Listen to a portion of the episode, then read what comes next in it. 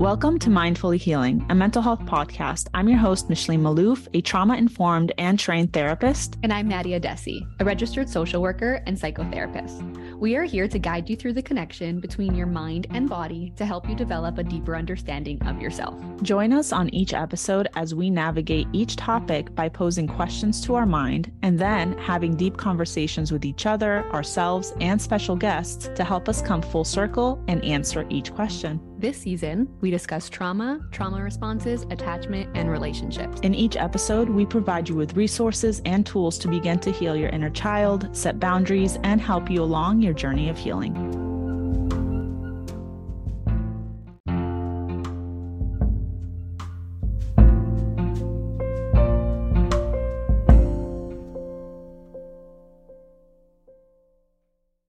Dear Mind, why do I struggle with motivation and what does dopamine have to do with it? Welcome back to Mindfully Healing. I'm Micheline Maalouf. And I'm Nadia Addesi. And today we have a very special guest who is going to speak to us all about dopamine, motivation, and neuroscience.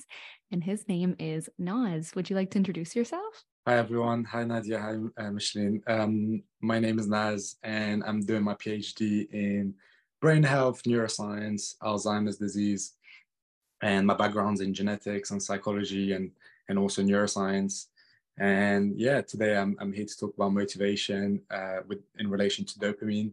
Dopamine is a very very key neurotransmitter implicated in effort pleasure seeking reward and particularly um, something that people can um, i don't want to say that you do the word hack but really like understand in order to improve their, their life and well-being Awesome. And how did you get interested in in neuroscience and getting into this field? It's a great question. So uh, I've always said, as a sort of child, teenage, teenage, teenager, I was uh, going to go one of three areas. So I was super curious, and I said, I'm either going to study oceans, I'm going to study the brain, I'm going to study space. I was like, okay, oceans is really cool, but the issue with oceans, like you might have to go away for a long time and not see your family and so on. I thought, okay, maybe not, that's not for me. And then I said, okay, space, space is amazing.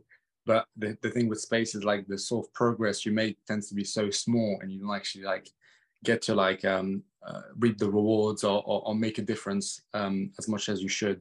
And then I said, okay, the brain is sort of very interesting. Everyone has a brain. Everyone's interested in, in the brain. So I went down the kind of neuroscience, uh, brain health path. Curiosity is, is something that uh, really triggered my interest in this in in this in this field or in this particular field. And um, and I'm, I'm, sure we share so many similarities. We have so many questions and we want to sort of answer them and answer them together and try to investigate uh, why we have those questions and, and so on. So so the big topic of our conversation today and we had a lot of people write in about motivation and dopamine and adhd and some tips and tricks to help.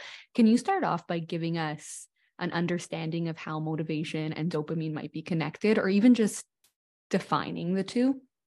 Yeah, no. So I think it's very important for people to understand that. So dopamine is this uh, chemical or hormone um, that's released in certain structures of the brain, um, often in the midbrain. So we're talk, talk, talking about the middle segment of the brain, or some in the deep structures of the brain. Of the brain, and it's important in motivation. It's important in effort it's important in movement. And that's one thing that uh, a lot of people don't understand is they tend to merge dopamine with simply with pleasure, but it plays an important role in uh, su- supporting movement in Parkinson's disease, for example. Um, so it has multiple functions, but particularly dopamine has gathered a lot of interest because of its role in, in effort and motivation. And the general trend that seems to be is people that have a dysregulated dopamine system or low dopamine levels tend to be the ones that suffer a lot from motivation and and seeking goals and and, and pursuit of, of objectives and, and achievements in life. You mentioned parkinson's disease. I guess i'm curious i know this isn't necessarily our topic but how is dopamine and parkinson's connected when you talk about dopamine and movement? Yeah so basically you have certain neurons they're called dopaminergic neurons and then their, their particular function is support movement and uh, there's a particular set of structures uh, at the base of the brain called the basal, basal ganglia. And these structures are, are support every movement that we perform. Um, and there's evidence that death to those neurons, so if, if those neurons um, die over time, either through a traumatic um, experience, through acute injury, for instance, or through just aging, you tend to have people that, have, that suffer like motor movement.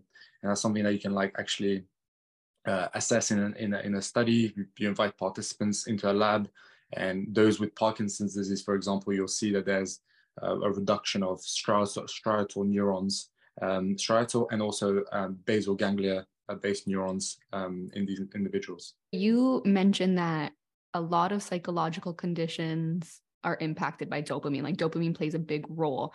Is there anything specific people can look for, or like are there certain symptoms that people can look out for or pay attention to? Yeah, so I think uh, when we think about dopamine, we think uh, often in terms of addiction. And the reason why is because um, through the mechanisms of how dopamine behaves in terms of its ups and its down, we can sort, sort of understand why some people uh, develop uh, sort of a narrowing in their interests over time and, and perhaps engaging in some addictive like behaviors. There's evidence that, for example, some people with addicts addicts in, in substance use and, and so on they tend to have like a different um, sensitivity to dopamine or the receptors in the brain for dopamine are different so um, but without taking it to the extreme addict um, scenario you can also think about people that have lost the pleasure in things they used to enjoy and often you can explain that through dopamine this uh, anhedonia, sort of like lack of pleasure, loss of loss of enjoyment in things.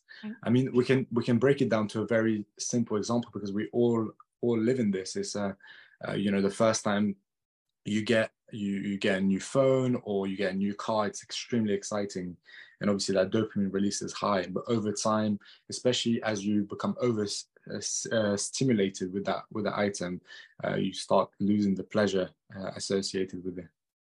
Mm-hmm.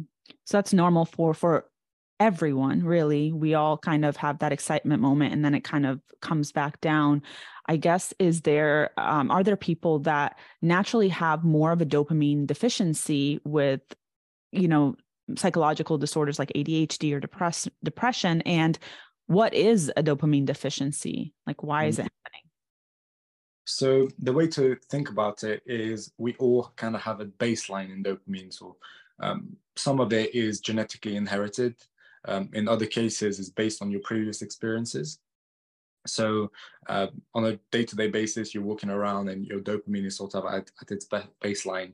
And whenever you do something that, for example, you really, really enjoy or that brings you pleasure, um, you're going to get like a spike or a peak in dopamine. And that peak in dopamine is going to be followed by a drop below baseline.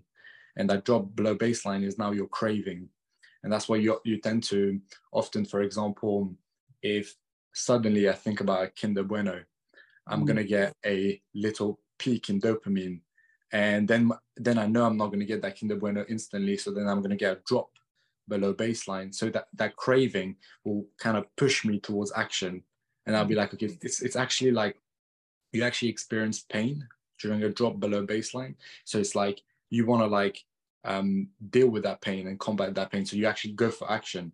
So um, the way to think about it is this: every we all have a baseline, and any activity that constantly ups your baseline above a certain threshold will reduce your baseline over time. So you'll start from a lower point of mm. point uh, or direction, and then will also make it harder to get the peaks for you to achieve the pleasures.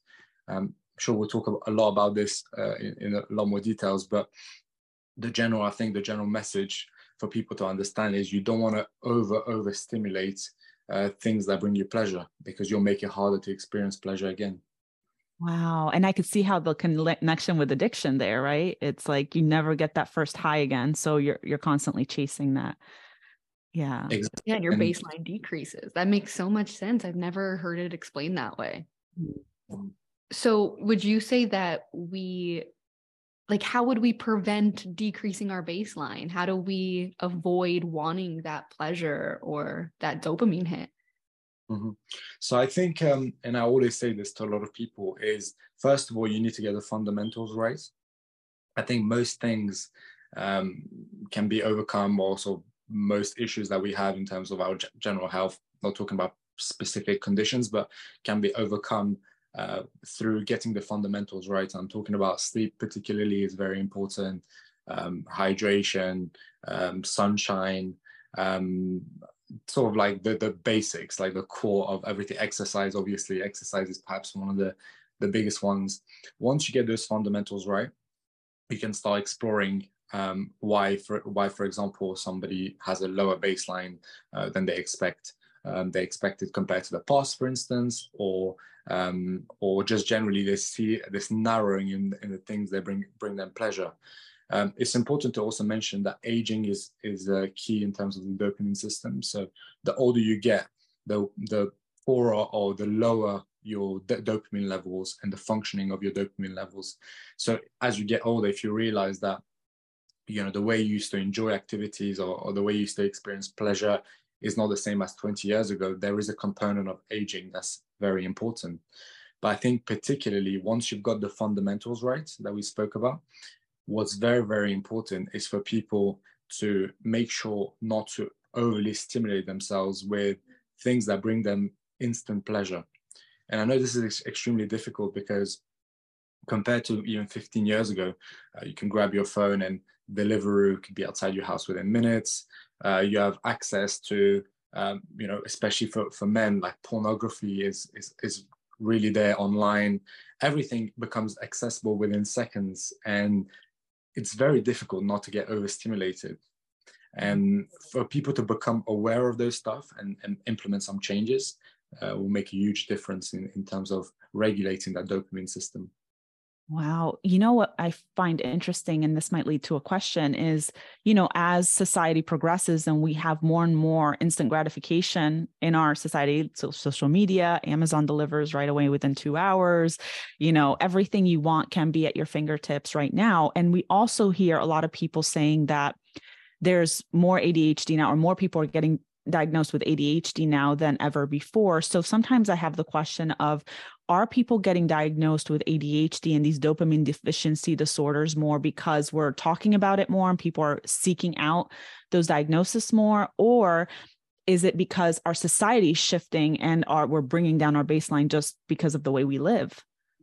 Mm, that's a great question. And I think it's important to distinguish ADHD dopamine induced ADHD because I feel like the terminology is still we're not there yet in terms of like defining it properly. Um, I think in the future, especially for ADHD, it'll be very precise the language you use. It'll be something like um, striatal dopamine reduction ADHD, or Julie has uh, um, basal ganglia specific um, ADHD or, or, whatever the structure, it'll be very precise, or it'll be a reduction in the number of receptors in um, a certain structure of, of this pleasure system, or, or perhaps the substantia nigra, for instance. These are all brain areas where each person might have a different sort of clinical, clinical and biological profile.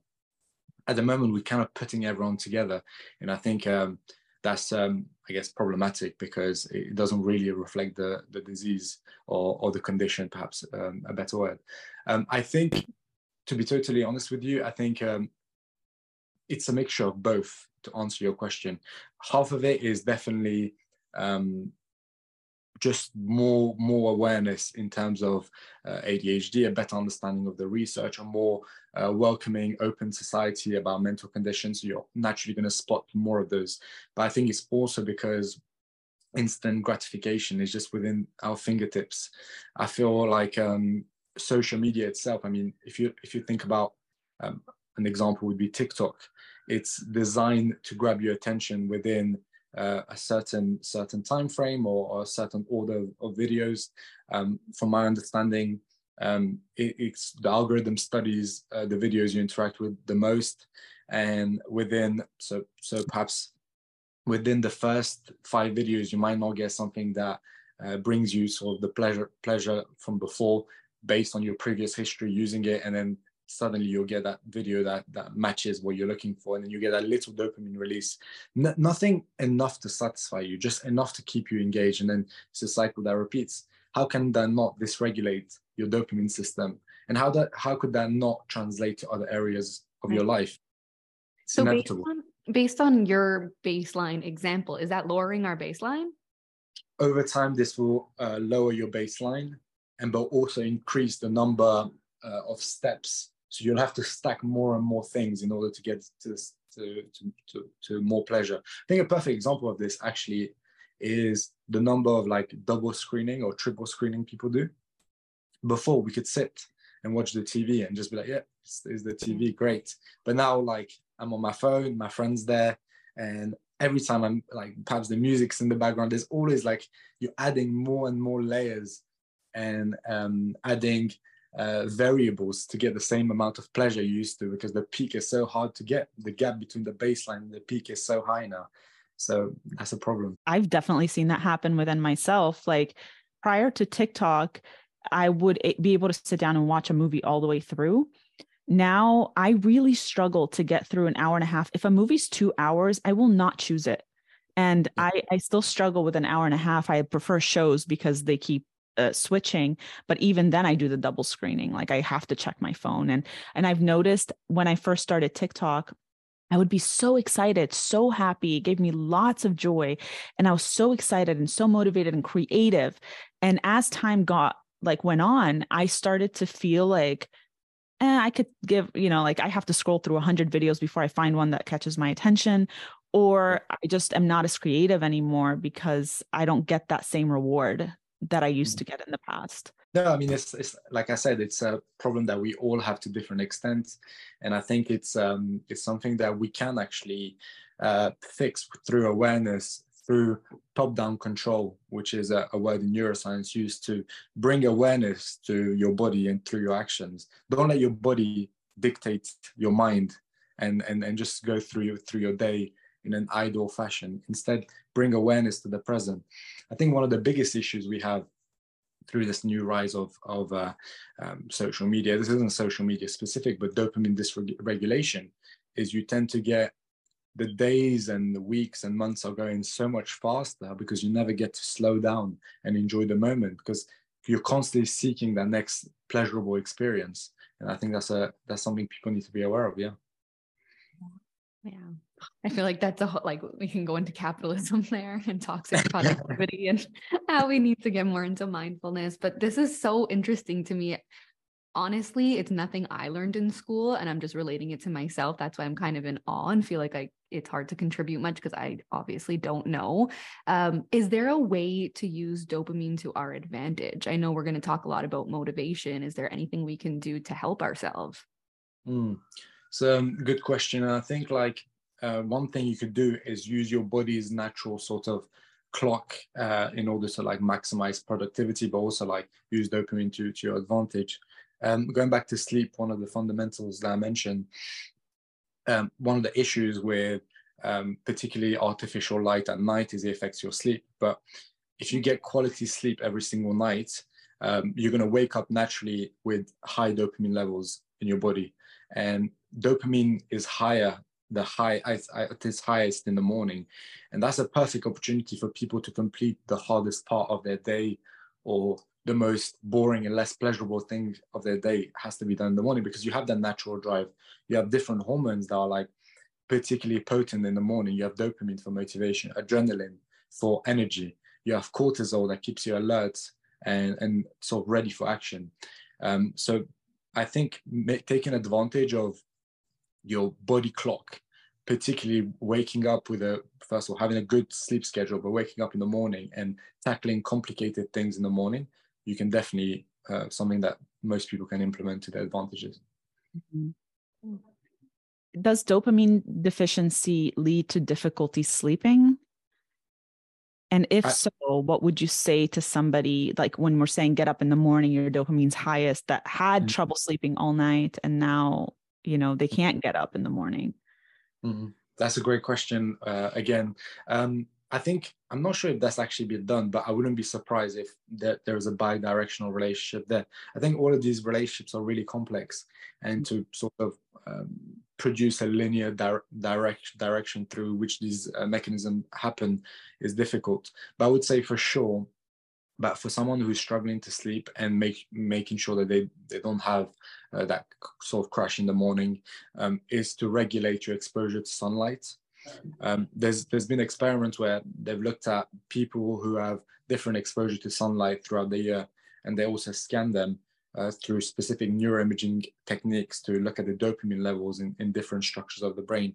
And they found that the highest, those with the highest exposure to sunlight tended to have more dopamine receptors in certain structures. So more sort of uh, functioning dopamine system. And sleep, I think sleep and sunlight go hand in hand and add, add artificial light to that too. Um, I feel like with this instant pleasure or gratification that we have now, we are being less productive throughout the day and we're feeling more guilty. So at night we're using our phones or or we're trying to work till late. And through that you're affecting your sleep.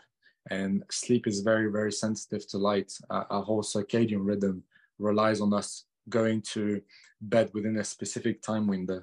And obviously, if you're waking up uh, later than, than usual or you're going to bed later than usual, uh, you're not going to get that same um, dopamine peak in the morning um, as as you would if you slept properly. I know, like we're talking about morning routines. Does caffeine play any role in this?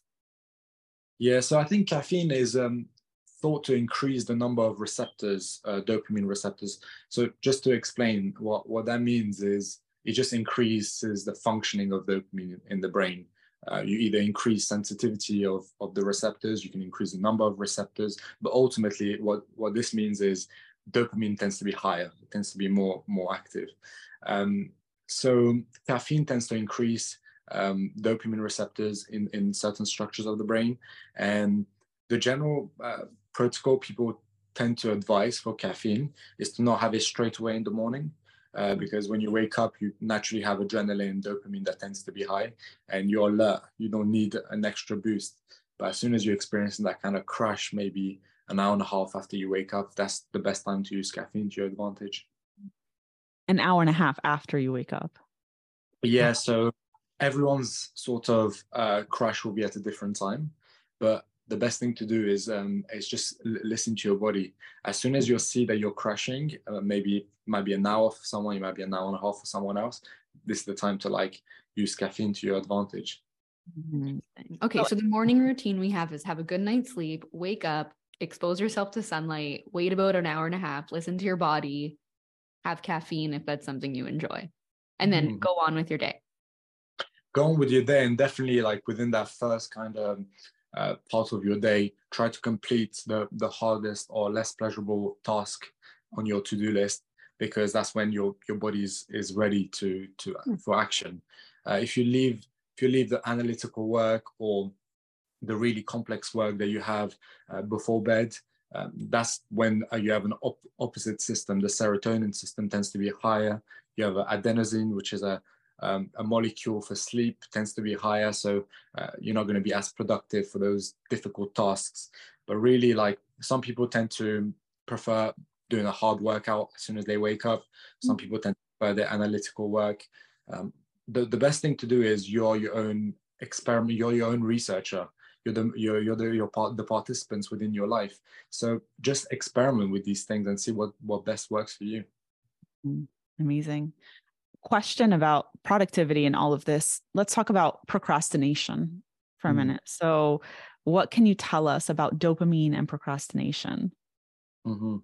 i think um, procrastination goes quite closely hand in hand with um, the, this inability or this struggle with pushing um, pushing reward for for for uh, you know constantly pushing reward later and later and um, i think going back to what i was saying is like procrastination is inevitable for most people because of how you know we are overly overly stimulated by so many so many things um, i think one particular approach people can take whenever you have that kind of crash in dopamine i spoke about often after you do something either you're not supposed to do or something that brings you loads of pleasure.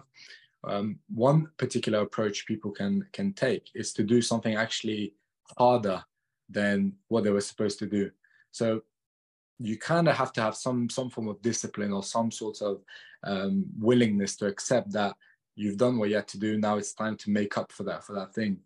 And I actually saw a very interesting approach to this if we sort of put into practice, it'd be something like I'm working on my desk and then suddenly I realize that okay, I'm not being productive uh, the way I'm supposed to be. So what I'm going to do is I'm going to put another chair um, next to next to me, and if I'm not going to be productive, I'm only allowed to sit on that chair without mm. my phone. I just have to sit and then be bored, and and then until I'm ready to accept that okay, that other option is terrible and I don't want to do that. So then I come back and, and get back to work. I've seen I've seen someone talk about this. So it's uh it's it's very interesting and it makes a lot of sense because it puts you in a in a state where you have to it's almost like meditate meditative. You actually have to accept that okay well uh, you know i'm not being productive and this other alternative is not actually as fun.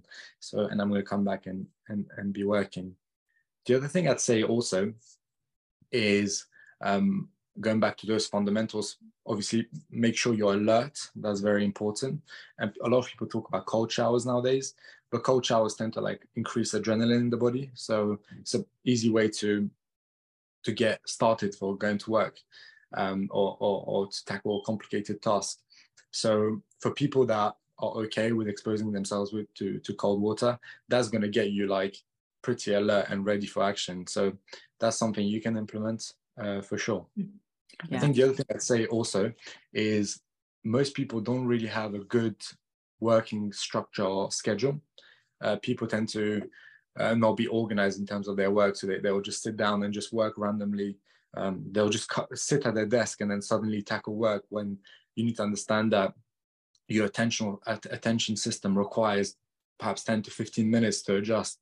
So instead of rushing into like complicated work, you know, first get ready, set your laptop for work, open that document, don't jump in straight into analytical work, you know, Another thing that tends to work is uh, narrowing your visual field, uh, making sure that the scope outside of your vision isn't too distracting. Mm. Um, try to have as, as, as little, so when, when, I'm looking directly at my, at my laptop, I want to have as, as little things on the side or, or, or object distracting me. Like something that can help is like a hoodie. I tend to wear a hoodie sometimes and it sort of narrows my per, my vision and um, removes all distraction in the periphery. That's something people can implement too. This is like an episode we've never really had before. So I think these actionable tips are so important and like things I've never heard. Like narrowing your vision is something I've never heard to help. And as someone with ADHD, I'm already thinking in my head like how I'm going to do this and how challenging it is. Something big we say as therapists is like motivation will never come first. It's the action that has to come first, and then the motivation will follow. Do you have any suggestions or tips on like how we can implement these things? Should we just be changing our routines all at once? Should we do it like one new thing every day until we get into the habit of it? Like, how do we get to this place that you're speaking about? Mm-hmm. I think I would start with um, whatever the cost, getting those fundamentals right. I think that comes before anything else, and particularly sleep but from there like I, I think like it's worth adding something every seven days for instance because then you get the the chance to experiment and see what works best. If you compound everything at once one thing that you're doing is you're potentially dopamine stacking which we spoke about where you add in loads of loads of novel, novelty into your life very quickly. But instead um, building it up starting uh, with one particular particular actionable steps um, after those fundamentals and I think a lot, a lot of things, another thing that's really, really important and people don't talk about is we have a culture where people are like, you know, doing so well all the time on social media, showing sort of their best life at, at all times. But the reality is like, people want to read books, but have you started reading five pages before you start reading a book? You want to do an hour and a half of work. Why don't you start with like doing 15 minutes of work or half an hour of work? I think it's very important especially for people that tend to find it difficult to focus just like start small. Set uh, what, what i really like to do particularly for meditation i think something something that meditation is amazing. Most people should implement it. And it doesn't have to be all strange and uh, mystical like uh, the, way, the way you imagine but all you can do is pretty much sit somewhere uh, sit or lay down get comfortable uh, put a time on your phone, put your phone away, and, and set a two minute timer and say, for two minutes, I'm just going to sit down, and whatever happens, I'm just going to stay here. And then tomorrow, increase it to three minutes. So it's very important for people to understand is like, it's okay that you're not going to achieve exactly what you want straight away, but why don't we build it up like, like they do in the gym, where they progressively overload you? We can do the same thing with our brains. Exactly. I really love that because it's something that we talk about even in therapy when you're trying to reduce anxiety and you're trying to uh, reduce avoidance it's like we're going to expose you but we have to do this gradually. You can't just do it all at once right? So it's the same thing. It's just the opposite you're adding things a little bit more. And one of the tools i found recently i mean i've had heard about it for such a long time but i never implemented it until recently it was the pomodoro method to studying and getting work done. And it's basically uh, where you have like little chunks of like study time mine mine as 25 minutes study time. And then it's like or, or work time and then a five minute break. And it repeats four times before you take a longer break, which is another 25 minutes. And that worked. I feel like that kind of like rewarded me because you feel like it's not that long. I can do this. So I love that you mentioned the the little bits of time um for for studying or any or meditation because i think also a lot of people think that meditation is like what you said mystical mm-hmm. sitting down and being like um and and it's not you know meditation eh, can just be sitting down and just fully engaging in what's happening in front of you, like with nature or with your body, or just being still and noticing the thoughts that come up. It doesn't have to be this huge, like, um, thing. And I guess the question for meditation is is there has it been shown that meditating more often or doing more of these mindful activities can lead to um, increased dopamine production by your brain mm. um, I, I, I, haven't seen the experiment been done, and I think like that's an exper- uh, very interesting experiment. I, definitely think uh, you guys should lead it because uh, it's uh, very novel and it's a good hypothesis. But I would say um, I would say that's a very strong hypothesis to make based on the data we've seen, um, because um, dopamine dysregulation or, or dysregulated dopamine system is from constantly being exposed to overstimulating environments and constant stacking of pleasurable activities. So it appears inevitable that if you take moments where you get out of this reflexive state where your body is constantly seeking certain things, but instead bring bring awareness and, and engage into um, top down, where you actually like bringing awareness to what you're doing and, acknowledging that certain behaviors are perhaps getting too much and out of control. Um, it's I think it's a it's a very viable uh, project and approach. I would say also for people to, to understand is like your brain is actually super receptive to change. Uh, I think for a long time people thought, okay, this is the brain that I have in my in my 30s and that's it, I'm stuck. I can't make the changes that I want. But there's plenty of evidence that even adults can actually rewire their brain. That's the term that we use.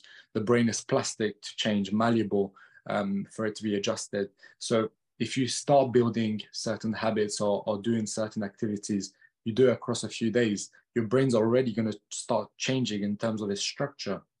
And it's actually going to say, you know what, like this is now part of me. I'm no longer having to adjust. This is going to bring more awareness and, and, and perform that behavior more often. So, um, so it's definitely something. Days? That, pardon? In a few days, you can already start seeing the changes. The changes happen constantly. They happen uh, they happen passively in children. Even in adulthood, there's some evidence that, that um, uh, changes can happen passively, although that's more difficult. But the thing is, people, so one thing that I'm not a big fan of is people talking about, oh, a habit takes two days or 200 days, or uh, it, varies. It could take however long. It just depends on on um, on your um, personality, on uh, your background, your the way your brain is wired and so on. Um, so I would say within within days you can actually make some noticeable changes in your behavior and your brain will adapt. And um, and that's something people need to use to be encouraged to say that you know what, what whatever brain that I've I've I've uh, developed at this stage, or um, I've, I've wired through my behaviors and actions, or I've been I've inherited, that brain can be changed and altered through my my behaviors. I love that. Even just hearing like a couple days, I feel like that got me excited because I was like, okay, we can actually put these into plan. Maybe, yeah. Yeah. I like that you mentioned children and that I was kind of trying to get into that direction because I because I can already picture my sisters listening to this episode and being like, how do I help my kids? They have like four kids under seven.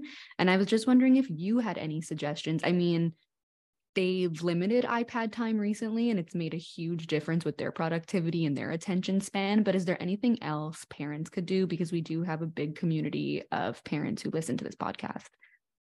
Yeah, no, that totally. And um, the parents need to know that their children are very lucky because they're at a stage where the brain is so plastic and malleable. And that's a good thing, but also that could be a bad thing in the sense that any sort of harmful experience can have a negative impact on the on the long term.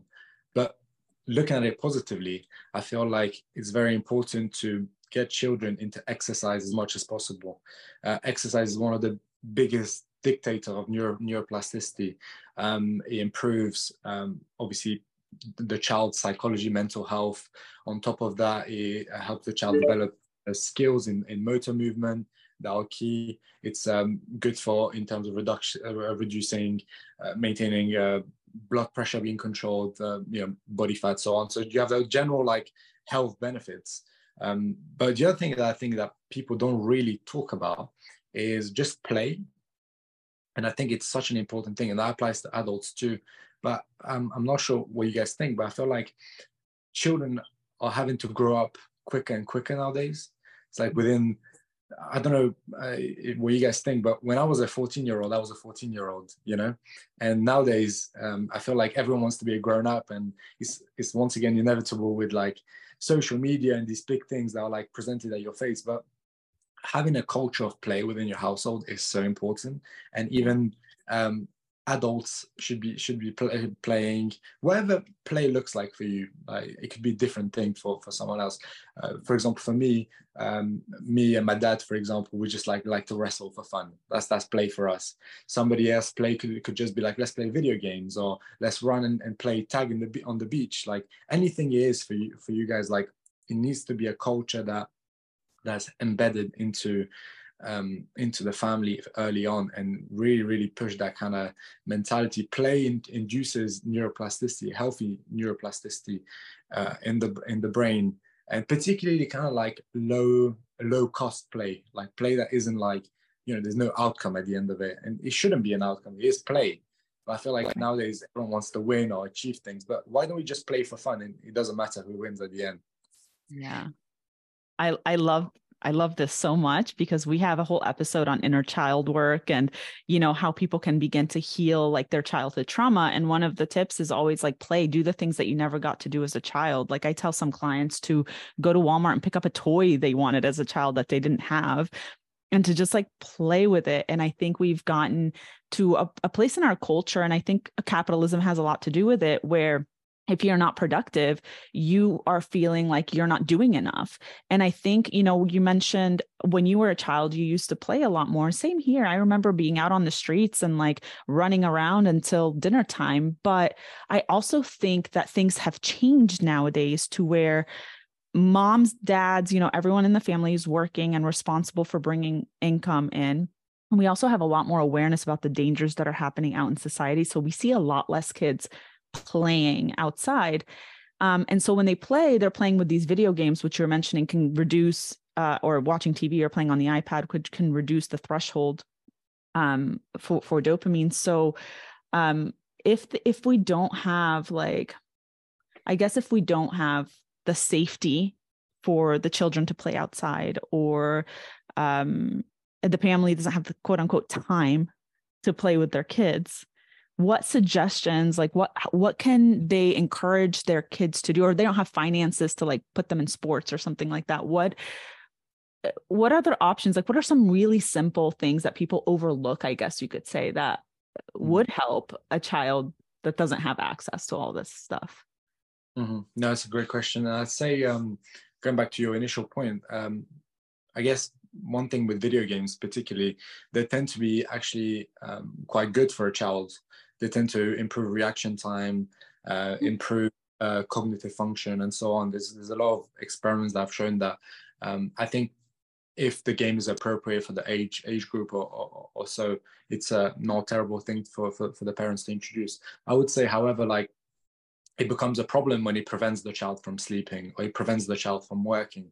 But if you set specific um, times and you say, okay, like you have half an hour per day to play this video game, I, I think that's uh, that's fine. That's not going to bring um, any problems for sure. It actually, especially a lot of the games are moving so fast now, and the reaction time, the brain development that happens is is fine. I would say um, I would try to maximize whatever opportunities the schools offer, like there are clubs and um, exercise, uh, you know, sports clubs and so on. Uh, as much of those, if if possible, um, if, if those are available, that's great. Um, I would say uh, the other thing is like, especially if you have siblings or if there's opportunity for siblings, um, having or, or, friends for instance having like um, them play together that's very important. And that doesn't have to be through either video games. It could even be like just playing card games or playing um, chess. Particularly chess is like a great exercise uh, uh, for children. So these kind of activities that are low cost easy to access um, they're definitely great. Even like if you have a, uh, a lone child like a single um, child by himself just having a chessboard and um, playing with them intermittently they'll see you'll see soon that they'll develop their own interest in playing and they'll perhaps play against themselves and that, there's nothing wrong with that. It's a, it's a game that can be played on both sides. So trying to bring sort of the as many activities that are like um, easily accessible not necessarily dependent on a screen maximizing whatever opportunities uh, th- there's available at, at school and also taking the time as much as possible i know people um, uh, live really busy lives but but taking the time to just spend even an hour playing a, a game that you don't want to play but for the ch- sake of the child that's going to do huge uh, huge huge benefits for, for them that's yeah. great. Honestly, so many good tips for people. Even as I'm listening, I like how a lot of the tips for children can also apply to us.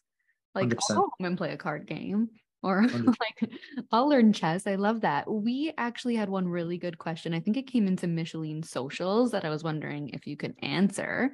And the question is Is it possible to heal chronic dopamine deficiency? So, first of all, it's uh, a little bit difficult to define chronic uh, chronic uh, dopamine deficiency. Um, in many cases, if if the this cause or, or, this representation of dopamine is is chronic it, it, depends on the location of, of the brain and it might end up let's say leading to parkinson's disease in some cases because we're talking about mm. like a like a, a purely sort of uh, something that's been inherited let's say but if we're talking about like um, dopamine sort of deficiency that's um, emerged from overstimulation that's definitely something that can that can be overcome and um, things like this. I mean, one thing that I always say to people when they ask me, often I get questions like, "Oh, I've, I've drank a lot of alcohol in my teenage years, or I've um, taken a lot of marijuana. Uh, what are the effects on my on my brain?" And I say, I always say to them like, "It depends when." And it depends on the dose. And I say, like, for example, with those cases, like the teenage years particularly are very important. And you want to prevent, and going back to the parents, you want to make sure that your kid um, sleeps really well and is not engaging in, in those kind of substance abuse as much as possible because they're the ones that tend to have long lasting effects. But for hmm. most things, as long as it didn't happen during teenage years, for instance, or, or sort of overtaking teenagers, it's definitely possible to um, re- regulate your dopamine system and going back to those fundamentals, the sleep, sunlight, um, going to exercise. Exercise is one of the most sort of people say it's uh, rated, but I think it's still underrated. And whenever you look at uh, research and you look at interventions, whatever the condition, even Alzheimer's disease, there was a big study done, looked at 50 different interventions for um, for the treatment of Alzheimer's disease, potential treatments through genetics, and exercise came first. Like, and and people don't, people still don't realize that exercise doesn't need to be exercise that you do vigorously in the gym. It could just literally be you going for a walk every single day. And obviously, as you increase sort of the amount of exercise you do, the, the more benefits you get. So getting those fundamentals right and preventing overstimulation through taking um, the way I'd approach is is um, taking different approaches to behavior. So, for instance, if let's say going to the gym is something that you do over and over again, and it doesn't give you the same amount of pleasure as it used to. Why don't you go to a different gym? Why don't you wear a different outfit? Hmm. One day wear your headphones to the gym, one day don't wear your headphones, one day go with a friend. Don't do the same set of behaviors over and over again because it's inevitable that those things won't bring you pleasure anymore. So there's something to buying new outfits to go to the gym. It's not just me then, because I'm always like, I need, to, I can't go to the gym. I have to go buy new clothes. yeah, yeah, no, for sure. Yeah, yeah. um, we got another question actually from Instagram, and it says, I need melatonin to sleep, but I heard it can decrease dopamine, but I'm already so unmotivated. Is that true? And if so, what can I do? Mm. From my understanding, is um, there's evidence of, of uh, melatonin reducing dopamine in, in animals. Uh, in, in particular, like uh, animal studies, um, they, they found that link. I'm not sure if they've done the same experiments in in humans, but um, I guess it's a plausible link. I would say um, melatonin is a little bit of a problem. Um, it can be a really useful aid in certain scenarios. For example, for parents that have children with perhaps uh, um, intellectual disability, for instance, um, and they they struggle with sleep, that, that makes a lot of sense for melatonin to be used. But for a functioning adult, um, something to be aware of is as most melatonin that's um, either prescribed or, or, bought doesn't actually have the melatonin uh, amount that you actually uh, that's actually written. So you're either getting little or more. In most cases, little. Um, the other thing also on top of that is there's evidence that the melatonin that you supplement can actually affect your endogenous melatonin, meaning that the melatonin your body naturally produces. So I would say like as a general rule, like it's it's worth avoiding melatonin unless you know you have a specific you know you have an exam coming up or you, you know you haven't slept for multiple days and, and you need to sleep. But as a for most people, ask yourself, am I doing the fundamentals right? Am i sleeping exercising go, go, going outside when i wake up you know? And from there you'll see that your most sleep deficits uh, will disappear. The other thing also that's a supp- suppressant of sleep and especially sleep quality and i think that's another conversation is people love to talk about amount of sleep but we need to distinguish between hours of sleep and quality of sleep. And people never talk about quality of sleep. Mm-hmm. like so it's, it's, it's all great. Uh, you, you slept eight hours, but was your sleep really terrible? Was your REM sleep terrible? Did you get su- sufficient deep sleep? Uh, yeah. Particularly, deep sleep is, is super important for recovery. It mm-hmm. um, cleans the brain from debris and and and uh, misfolded protein and, and toxic toxic and harmful material. So it's like people like often tend to drink really late, tend to or even eat really late, or uh, smoke weed, for instance, and they say, okay, well, I'm sleeping super well, but the reality is your sleep quality is probably poor. Yeah. So the, the quality is more important than the quantity. But I'm wondering, how do we know that we're getting good quality sleep and not just like thinking we're getting good quality sleep? Waking up feeling energized, that's a big thing. Uh, am I feeling this um, energized level regularly that that's an, another important thing. And another marker of this is like how regular is my sleep cycle? Am i like going to bed at uh, 10 p.m and then waking up at 5 a.m one day and then 7 a.m another day? And that's another marker of, of sleep quality. So one of the biggest things that people can be, can do for their health and i know it's extremely difficult and and it's okay if you don't get this right all the time because we all have social obligations or we want to do fun things late at night. But for most of your life, you want to aim for um, a consistent bedtime as possible. And the best thing you could do is make sure that that sleep cycle is within, and I know it's difficult for shift workers, by the way, and that's there's other things that they can do, uh, shift workers and mom, but you want to make sure that your sleep is within um, consistent and within a s- specific time window. So every single night you want to be aiming for a consistent bedtime uh, 10 to 11 we're not going past 11 i'm going to be in bed between 10 10 to 11 every single night. So that's a, a, a very i think i think attainable for most of the time for people um, except for parents and, and shift workers that are a little bit harder. Another question that we got in um, from instagram is what are the long-term dopamine like effects of using psychostimulants? Mm.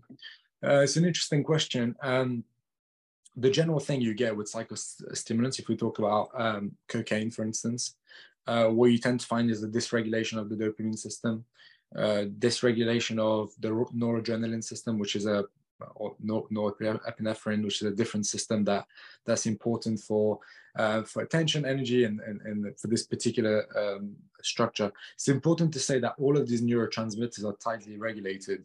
So it's like um, from uh, dopamine, noradrenaline is created. So all the system is connected and it's important for people to understand. But what you tend to find is um, with cocaine use, you tend to suppress the natural sort of uh, production of, of dopamine or, or sort of uh, functioning of dopamine.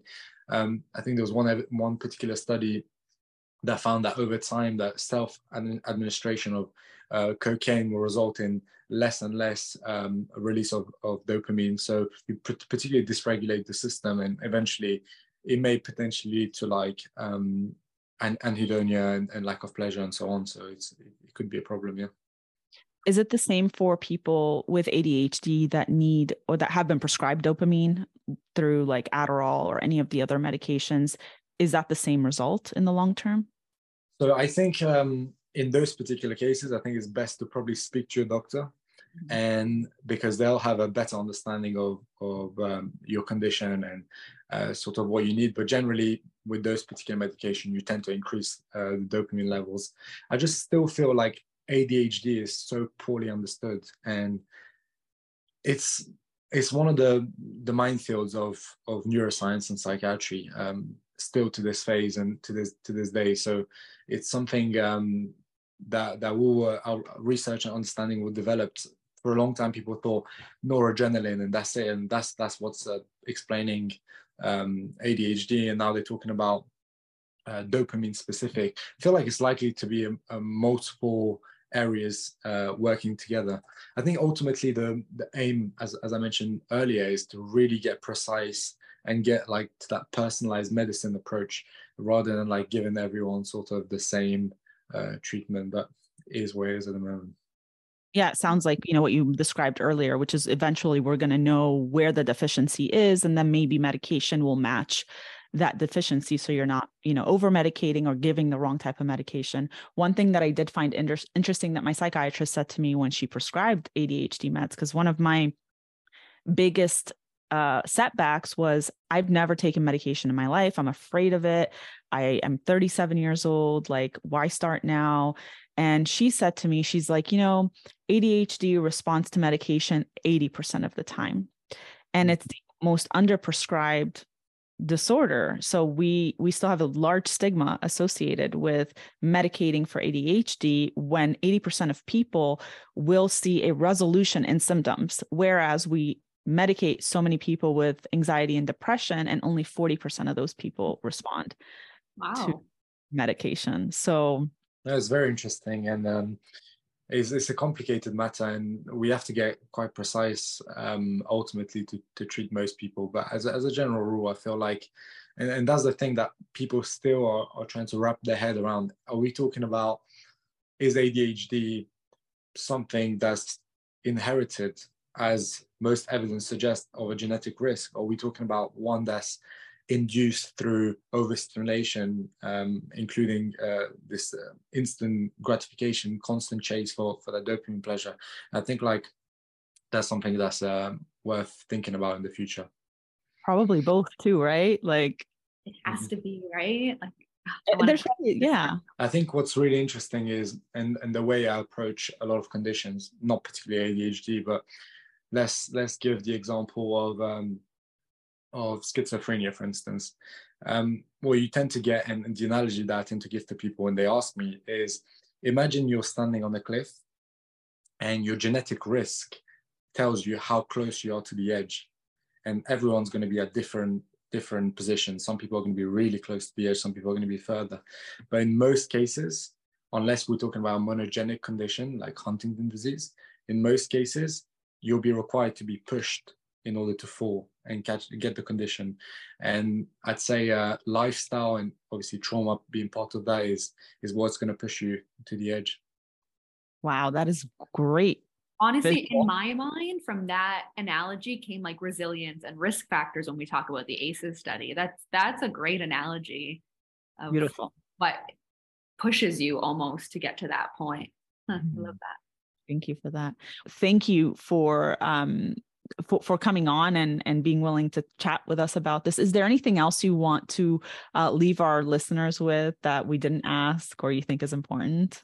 Um, I guess the last thing I'd say is um, just understand that your brain is plastic to change, and through the decisions that you make, you can pretty much, in most cases, change your brain, mold it the way you want, so that your behaviors, your habits can become easier over the long term. Love that. And we want people to follow you and find you and connect with you. So, can you let them know how they can follow along what you post and all the interesting stuff you share?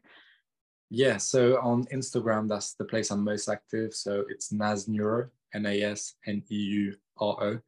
And uh, for people that are using Facebook, um, Nas Neuro on Facebook. Perfect. We will link them in the show notes below so you guys will have easy access to find his page.